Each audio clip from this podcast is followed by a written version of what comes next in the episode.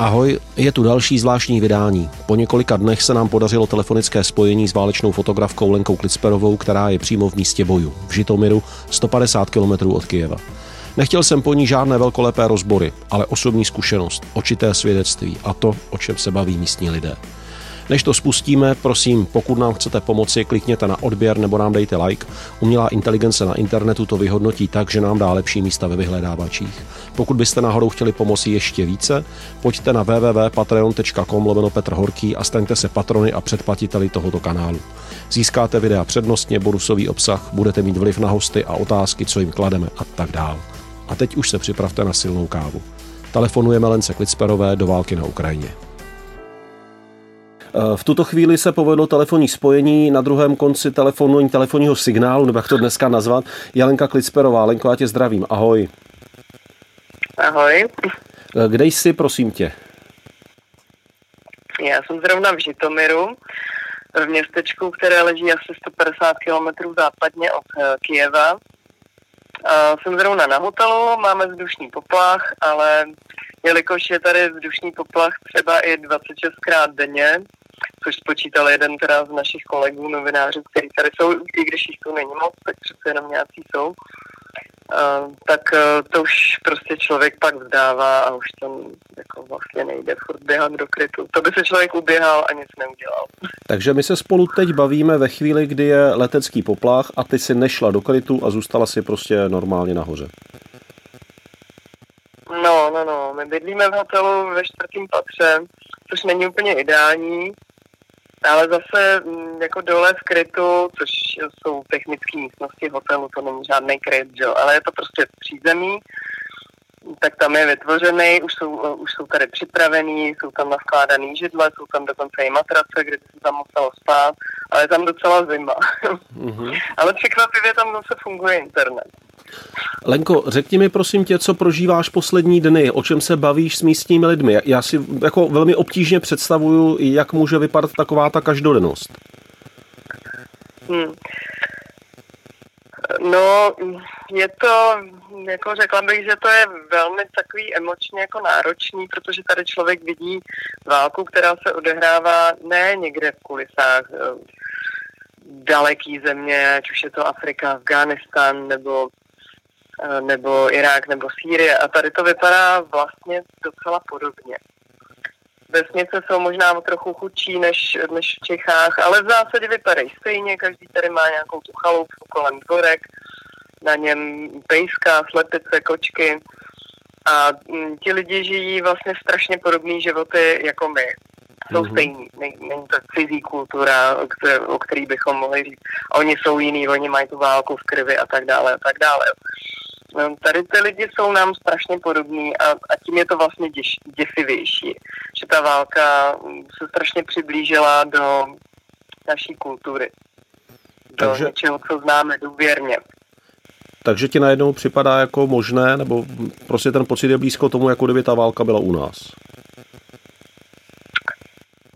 Je představitelnější, nebo nevím, jak to říct, no. je, na, je prostě blíž, samozřejmě geograficky, ale i tou mentalitou lidí, kteří jsou nám podobní. Mm-hmm. Třeba když jako jdu do krytu, pokud se něco děje a je nějaký poplach, nalítávají třeba letadla, hmm, tak v krytech lidi sedí s domácími zvířaty. Mají tam prostě svoje kočky, svoje psy, což třeba na Blízkém východě není představitelný. Tam takhle ty věci nefungují. Jo. Ale tady prostě přijdou dvě paní, matka s dcerou do krytu a přivedou si sebou načesanýho nějakého pinče, nebo já nevím, co to bylo za pejska, takový bílej chlupatá kulička, taková rozkošná. A snaží se, aby bylo co nejvíc v pohodě, aby to zvířátko nestresovali ještě víc. Mm, paní další tam měla vedle přepravce kocoura, který byl teda hodně vystrašený. A včera nebo předevčírem už to bylo, já už se trošku neorientuju v těch dnech, protože už mě to začíná vplývat, mm-hmm. tak um, jsem byla svědkem strašně emotivní situace, kdy na místě um, raketového úderu um, v Žitomiru, kde bylo zničeno asi čtrnáct obytných domů, byla zasažená i nemocnice, tak přišel majitel jednoho z těch domů vyhrabávat z těch ruin, co, se dá ještě použít, nebo co, co prostě zůstalo zachováno. A našel v tom domě posledního člena domácnosti, což byla třetí kočka jejich. Mm-hmm. A to bylo tak strašně dojemný, protože on prostě tu kočičku po těch třech dnech vytáhl z těch ruin a plakal. Byl prostě dojatý, že má konečně svoji milovanou kočičku zpátky a že tím takhle jako zázrakem přežila celá ta rodina ten raketový úder. Což byly asi tři, tři velké rakety, které dopadly na tuhletu opravdu čistě civilní čtvrť. Zase vedle kus je sídlo brigády devadesát pět Žitomirský. Takže oni zřejmě cílili Rusové tam, ale prostě nepovedlo se to, stejně jako se to nepovedlo včera v noci, nebo v noci na dnešek v Korostenu, kde bylo zasaženo patnáct civilních domů, jsou úplně zničený. Tam je taková spoušť a dokonce kromě raket tam dopadla i bomba, což je děsivý, protože to je, to je opravdu strašlivá destrukce. Uhum, uhum. A v tom Korostenu opravdu není nic. To je jako městečko s nějakými šedesáti tisíci obyvateli, kde je železniční úzel. Je to logistický centrum, to ano. Je asi sto kilometrů od běloruské hranice, západní od Kyjeva. Ale e, to místo, já jsem dneska viděla, je tam patnáct úplně zničených domů. Vedle jsou, ještě, ještě je tam sídliště takový panelákový, tak tam je dalších sto, sto bytů, který mají zničený okna. A tam není nic, tam není žádný uh, vojenský objekt nikde poblíž. Takže to je naprosto šílený, co se tady děje. Takže každou... Já už jsem to řekla v nadsázce, ale je snad skoro lepší si spát v nějakým vojenským objektu, protože tam člověk má skoro jistotu, že se tam ty rucháci fakt netrefí. Mm-hmm. Ono, uh, já jenom, přece jenom se na to jako zeptám, uh, ať to zní jako naprosto zřetelně a jasně. Tím pádem Putinova rétorika, že je to mírová operace proti fašistům a vojákům opra- a zjevně neobstojí. No tak ta mírová operace dneska stála život v Korostenu jednoho dospělého, pět lidí dalších je zraněných a tříletý dítě nemá obě nohy. Tak o jaký mírový operace se bavíme? No, děkuju, děkuju, ono pořád totiž občas narážím na lidi, kteří pořád říkají takové to, no není šprochu, aby na něm nebylo pravdy trochu a ono, kdo ví, jak to všechno je, tak já jsem rád, že, nebo rád, pro boha, nejsem rád, ale že prostě od tebe zaznívá svědectví očitého svědka a že tady proti tomu prostě se nedá nijak oponovat. Prosím tě, když byl na Václavském náměstí přenášen proslov prezidenta Zelenského, tak zaznělo z jeho úst, že pokud Ukrajina padne, tak padne i celá Evropa, že se tam prostě bojuje za celou Evropu. Bavíš se s místními lidmi, mají oni myšlenky i na něco takového, nebo spíš jsou naprosto zaměstnaní svým obstaráním z živobytí? Ne, oni chápou naprosto přesně to, že Evropa neudělá vůbec nic, pokud nebude sama ohrožená. Takže naopak si myslím, že to poměrně zdůrazňují. Uhum. Že říkají, pokud my Ukrajinu neudržíme, což je vždycky jenom pokud, jo, protože oni opravdu silně věří, že, že vítězí a že uh, ruský okupanty vyženou a ta soudržnost a ta, ta víra v to je opravdu jako veliká, ale akcentují vždycky to, že pokud by náhodou uh, to, to nestalo, že vyhrajou, tak my budeme další na řadě. Moc dobře vědí, že to znamená ohrožení Evropy a paniku v Evropě. A velmi všichni tady by se přáli vytvoření té bezletové zóny. Protože přesně to, že ten prostor je otevřený, že Rusko může v podstatě beztrestně nalétávat na Ukrajinu. Samozřejmě ukrajinská protivzdušná obrana, letectvo ničí ty ruské letouny a rakety, ale nezvládne nikdy všechno samozřejmě. Tak oni vidí, že prostě zkrátka, pokud Rusko bude mít prostor tady manévrovat ve vzduchu, tak vždycky budou tyhle následky bombardování nebo raketových úderů na, na civilní obyvatele. Což je opravdu hrozný. Ti lidé vlastně před čtrnácti dny normálně bydleli prostě v mírových podmínkách, teďka jsou v naprosto válečných podmínkách jako na frontě, nebo ne jako, jsou ve válečných podmínkách na frontě. Mhm. Uh, A nikdo hlavně neví, jako kdy ten úder přijde, protože uh, tady může být zasažena jakákoliv uh, oblast, jakýkoliv uh, civilní objekty, domy místních lidí, jo, nikdy nevíte. Tady prostě Korosten je úplně mimo jakýkoliv vojenský objekt. A stejně se tam událo to, co se tam událo. Že opravdu nikdo neví. Co se týká Žitomiru, ve kterém si, tam je i velká jako vojenská posádka. Dále je poměrně evidentní, že když bude ruská armáda postupovat, tak Žitomir je určitě brzy na řadě. Jaká je atmosféra vyloženě mezi lidmi, které každý den potkáváš? Všichni jsou tady nesmírně soudržní. Všichni se snaží pomáhat vojákům. Vytvořila se tady stejně jako v dalších místech Ukrajiny takzvaná teritoriální obrana, což je v podstatě domobrana. Jsou to jednotky místních mužů, kteří nejsou součástí té pravidelné armády, ale poměrně rychle se zorganizovali a už to tady funguje jako velmi dobře. Takže každý, kdo chce pomáhat nějakým způsobem obraně ze své země, tak může se zapojit právě do té, té ráborouny, jak se tomu tady říká. A její součástí jsou i ženy, které třeba pracují v té logistice, distribuují se tady léky od dobrovolníků dál právě těm vojákům a členům té domobrany.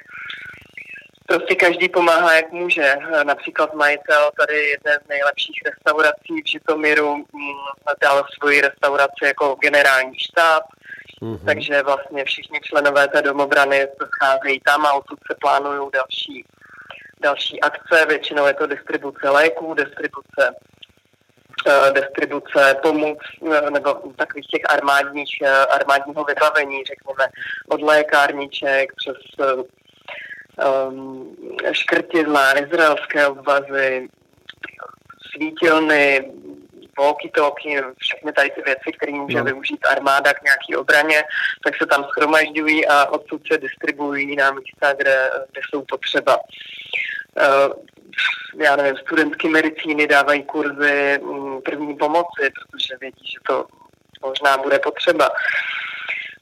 Uh, Ten, kdo má restauraci, tak vaří a posílá jídlo na checkpointy, na blockposty, kde stojí právě ta domobrana, kontroluje projíždějící auta. Že tady obrovským problémem jsou takzvaní diverzanti. Hmm. To je prostě slovo, které já jsem slyšela naposledy asi v sedmý třídě. A diverzanti, tady jsou vážná věc, není to opravdu nic k smíchu, protože oni dokážou podrývat velmi teda morálku, dokážou dělat samozřejmě jako ozbrojený akce typu přepady vesnic, přepady těch domobranců na blokpostech. To jsme dneska se bavili právě s členy domobrady na blokpostech na Korosten. Mm-hmm. A, a ty diverzantské akce jsou tady velmi obávaný, protože vlastně vytváří strašnou nedůvěru v té zemi. Že nikdo nemůže vědět, jestli člověk, s kterým mluví, není třeba členem, nebo prostě není to diverzant. Jo. Každý, kdo je nějakým způsobem cizinec nebo si něčím nějak jako divný, podezřelý, způsobem mluvy, spíš způsobem oblékání. Jo, mě třeba domobranci nám říkali, že někteří už to poznají, už jenom třeba podle stylu um, oblékání, jo, podle chování, gest, jo. Je to jako velká asi alchymie rozeznat, rozeznat diverzanta, ale tak zase v některých vesnicích oni se nějak neskrývají a prostě jdou a začnou střílet. Jo. A to jsou lidi, kteří jsou tady třeba od roku dva tisíce čtrnáct, od začátku války na Donbase, kteří se tady už nějak asimilovali a teď jsou uh, zřejmě placení nebo jinak podporovaní Ruskem. A snaží se tady vlastně dělat, dělat tady ty akce proti ukrajinské armádě a domobraně a samozřejmě jako taky budou dělat věci týkající se nějaký rozvědní činnosti a podobných věcí. Toto jsou jako strašlivé informace, to je prostě absolutně totální válka proti všem, proti dětem, proti civilům. Toto prostě vůbec nejsou nějaké strategické tahy proti vojenským cílům nebo na vyřešení nějaké, nějaké mírové problematiky. Jako to, je, to je šílený. Uh, No, tak ono je to složitější a vlastně ve všech válkách, kde jsem byla, tak, ta, tak to chodí velmi podobně, jo. Že armáda samozřejmě tuší, že její objekty budou cílem třeba náletů té válčící protistrany, takže oni většinu těch vojenských objektů, které jsou jasný, že jsou vojenské objekty, tak vyklízejí a samozřejmě jako se musí ta armáda někde složit jinde, jo. Takže to, že, to, že využívají jiný prostory než čistě vojenský, tak je jako celkem normálně proměnit překvapivý, no, mm-hmm. protože to prostě jako takhle bojovat už v současné době nelze, jo, s takovouhle protivzdušnou nebo s, s takovýmhle jako... Když prostě ten proti, ta protistrana má to letectvo a může takovým způsobem z, z nebe ničit ty vojenský cíle, tak jako nejde a je to pochopitelný, že se musí nějak bránit a nečekat, až je tam vybombardují. Jasně, jasně. Lenko, slyším obrovskou únavu ve tvém hlase a řekni mi, co budeš dělat zítra, když prostě si ve stejném časovém pásmu si pár set kilometrů od nás, když ráno pojedu prostě do práce, tak si představím, že zrovna ty v tu chvíli pravděpodobně budeš dělat co? No, tak já budu strašně ráda, když se v noci vyspíme, když nebudou žádný poplachy, což jako já si většinou vezmu prašek na spaní a už to pak ignoruju, protože jako se člověk musí nějak vyspat, jo. A, a ta práce je fakt tady náročná, člověk celý den je v terénu, pak přijedu, musím samozřejmě pracovat dál. No, takže já doufám, že se třeba vyspím aspoň šest hodin, to by bylo super. A když nebudou zítra poplachy uh, úplně od rána, tak uh, začnu pracovat a máme tady ro- rozpracovaný téma uh, ženských uh, příslušnic ukrajinské armády a domobrany. No a pokud všechno klapne, tak zítra bude tady dokonce válečná svatba. Mhm, mhm. Dá, je to možná úplně stupidní otázka, dá se srovnávat válka s válkou? Je to to v něčem horší válka, nebo v něčem, je to, jsou všechny války stejné? Ne, dá se to určitě srovnávat. Třeba v, v Sýrii jsem v tomhle ohledu byla celkem klidná, protože tam, když se objevily letadla, tak bylo jasné, že to jsou spojenci, že to jsou alianční letouny a že nám jdou na pomoc. Když to tady, když se objeví letadla, tak... to už jako není sranda, protože my nevíme, kdy začnou s plošným bombardováním. Mm-hmm. A to by byla opravdu katastrofa. To už člověk ani nestihne zavěhnout potom do toho krytu. Dobře. Jo, takže je to, je to určitě horší. No. Je to podobně jako na Kavkaze, v Náhorním Karabachu, tam to bylo taky s tím letectvem podobný, nebo s, tím, s těma raketovýma úderama, který, kdy se prostě používají rakety, já nevím, který mají dolet třeba dvě stě kilometrů nebo i víc. To už to islámský stát neměl takovýhle vybavení většinou. Dobře. Takže jo, je to, je to mnohem techničtější válka, je to, jo, dobře, nejsou tady třeba sebevražední atentátníci, jako byly v Sýrii, ale zase tady tím technickým vybavením, tím letectvem, který se používá, těmi raketovými údery, které jdou z letadla, tak tím je to jako o to děsivější. Dobře, asi si nikdo nemyslí, že by Putin a jeho vojáci najednou třeba přestali tím, že dosáhnou Kyjeva a řekli by dost, zemi kontrolujeme. Jak lidi vidí budoucnost hmm. své situace a to vůbec toho válečného konfliktu? Já myslím, že všichni věří strašně teď té ukrajinské armádě, která se ukázala jako podceňovaná a ona dokáže zatím opravdu vytvářet jako poměrně solidní rezistenci proti ruské armádě, která má asi zřejmě podle všeho hodně problémů tady, logistických a veškerých dalších, včetně morálky, která asi není u Rusů příliš silná. Takže jako lidi opravdu věří uh, ukrajinské armádě a ta, jak cítí tady tu podděržku takzvanou, mm-hmm. uh, tak si myslím, že to ty lidi strašně motivuje a um, oni jsou opravdu přesvědčení, že nakonec uh, toho uh, ruského nepřítele vyženou. A Ale samozřejmě ta pomoc ze strany třeba NATO nebo Evropy by se hodila. A opravdu oni, co teď nejvíc potřebují, tak to jsou zbraně, to jsou další, to jsou další prostředky vybavení pro armádu, jako neprůstřelné vesty, lékárničky, přílby. Prostě spousta vojáků tady bojuje úplně bez toho, nebo jsou bez ochrany jakýkoliv, jo, takže... Takže oni věří, že se to podaří nakonec, ale mm, nikdo nevidí do hlavy Putinovi. No. Opravdu ne. Takže uh, pokud... Uh, já, já se osobně myslím, že nakonec bude nutný vytvořit bezletovou zónu, protože oni ty atomové bomby sem po nožičkách po zemi nepřijdou. Ono to samozřejmě bude z letadel taky, jo. A nikdo neví, co ten člověk, který vládne Rusku, má za cíle. A on je teď tlačen do kouka. On vidí, že prostě se mu nepodařil ten blitzkrieg, který plánoval, a že Ukrajinci opravdu se postavili tvrdě na odpor. Jejich armáda má logistické problémy a další problémy, takže já si myslím, že Putin nebude mít moc jako co jiného použít nakonec. Řešilo se mezi lidmi nějakým způsobem to ostřelování jaderné elektrárny? Uh, jo, tak určitě. Je to, je to další děsivá věc, protože nejsem žádný expert na, jeder, na jaderní elektrárny, jo, ale už jenom ten samotný fakt, že se během pár dní ta um, elektrárna odstane nejdřív ukrajinských rukou, pak v ruských. Teď jsou zase zvěsti, že už je to zase zpátky ukrajinský, ale, ale bojuje se tam. Uh, viděla jsem nějaký video se střelbou přímo z, z toho uh, centrálního řízení té elektrárny, takže už to samo o sobě je jako děsivý, protože ty věci se můžou velmi rychle vymknout kontrole. Je to největší elektrárna. Já už jsem taky sama říkala, no. Že se budu muset nastudovat nějaký jako první, první kroky, co dělat, pokud by se tam opravdu něco stalo, protože už jsem to zapomněla. A, a pytlíky na rukou, který jsem se já učila v páté třídě, když jsme pocho, pochodovali na cvičeních na základce, tak to už asi jako fungovat nebude, že jo?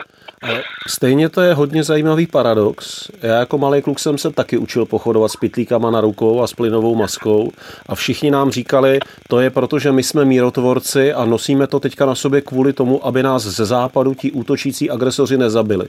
A teďka o tom přemýšlíš ty samozřejmě logicky, protože si kousíček od těch průšvihů nebo si přímo tam, ale myslím si, že o tom v těchto dnech přemýšlí spousta lidí tady u nás v naší zemi. A nekoukáme se na ten západ, jak nám lhali tehdy, ale koukáme se právě na ten východ, který o sobě tehdy lhal, jak jsou mírotvorci, a lžou úplně stejně bezcharakterně i dneska. To jsou ty paradoxy, pane. Tak já, já jako úplně nemám iluze zase o tom, že by západ byl ta, tak čistý a bezposkvrný, jo? To už jsem toho příliš zažila. Mm, takže jako ne, nevidím to jako takhle úplně černobílou válku, jako dobra proti zlu, jo. Mm-hmm. Ale zase jako pokud jsem tady na Ukrajině, tak je tady jasně vidět, kdo je napadený a um, kdo je agresor, takže v tomhle tom je celkem jasno, jo. A jestli je západ úplně čistý, neposkvrněný, bez viny, o tom bych taky dokázala pochybovat, ale to teď asi není na místě, protože teď je tady tato agrese, která se děje a která jako má jednoznačného viníka. Děkuji ti za tuhle připomínku, protože pravda je, že já taky jako nemám iluze o tom, že by Amerika a NATO a Evropa byly prostě svatí miliusové, proti kterým stojí ten jediný, bezcharakterní a špatný, ale přijde mi vždycky, když jsem někdy účasten takové té relativizující diskuze, že otázka dneška je, jestli vlastně cokoliv špatného, co se na Ukrajině dělo, legitimizuje takhle strašlivou totální válku, jakou Rusko zahájilo. No, určitě ne. To je zcela jednoznačná odpověď na to. Dobře, děkuji ti mnohokrát, děkuji, vážím si moc tvého času a moc ti držím palce, aby ses vyspala dneska v noci alespoň těch šest hodin. Ahoj Lenko, hodně štěstí. Děkuji, děkuji, ahoj. Díky, že jste doposlouchali až sem. Pokud chcete, můžete nás podpořit odběrem, jednorázovou platbou dobrovolné vstupenky anebo členstvím na kanálu www tečka patreon tečka com lomeno Petr Horký, kde získáte bonusový obsah, přednostní přístup k novým pořadům a také budete mít vliv na výběr hostů a na otázky, které jim položím. Buďte zdraví, mějte se dobře a mějte čistý rozum.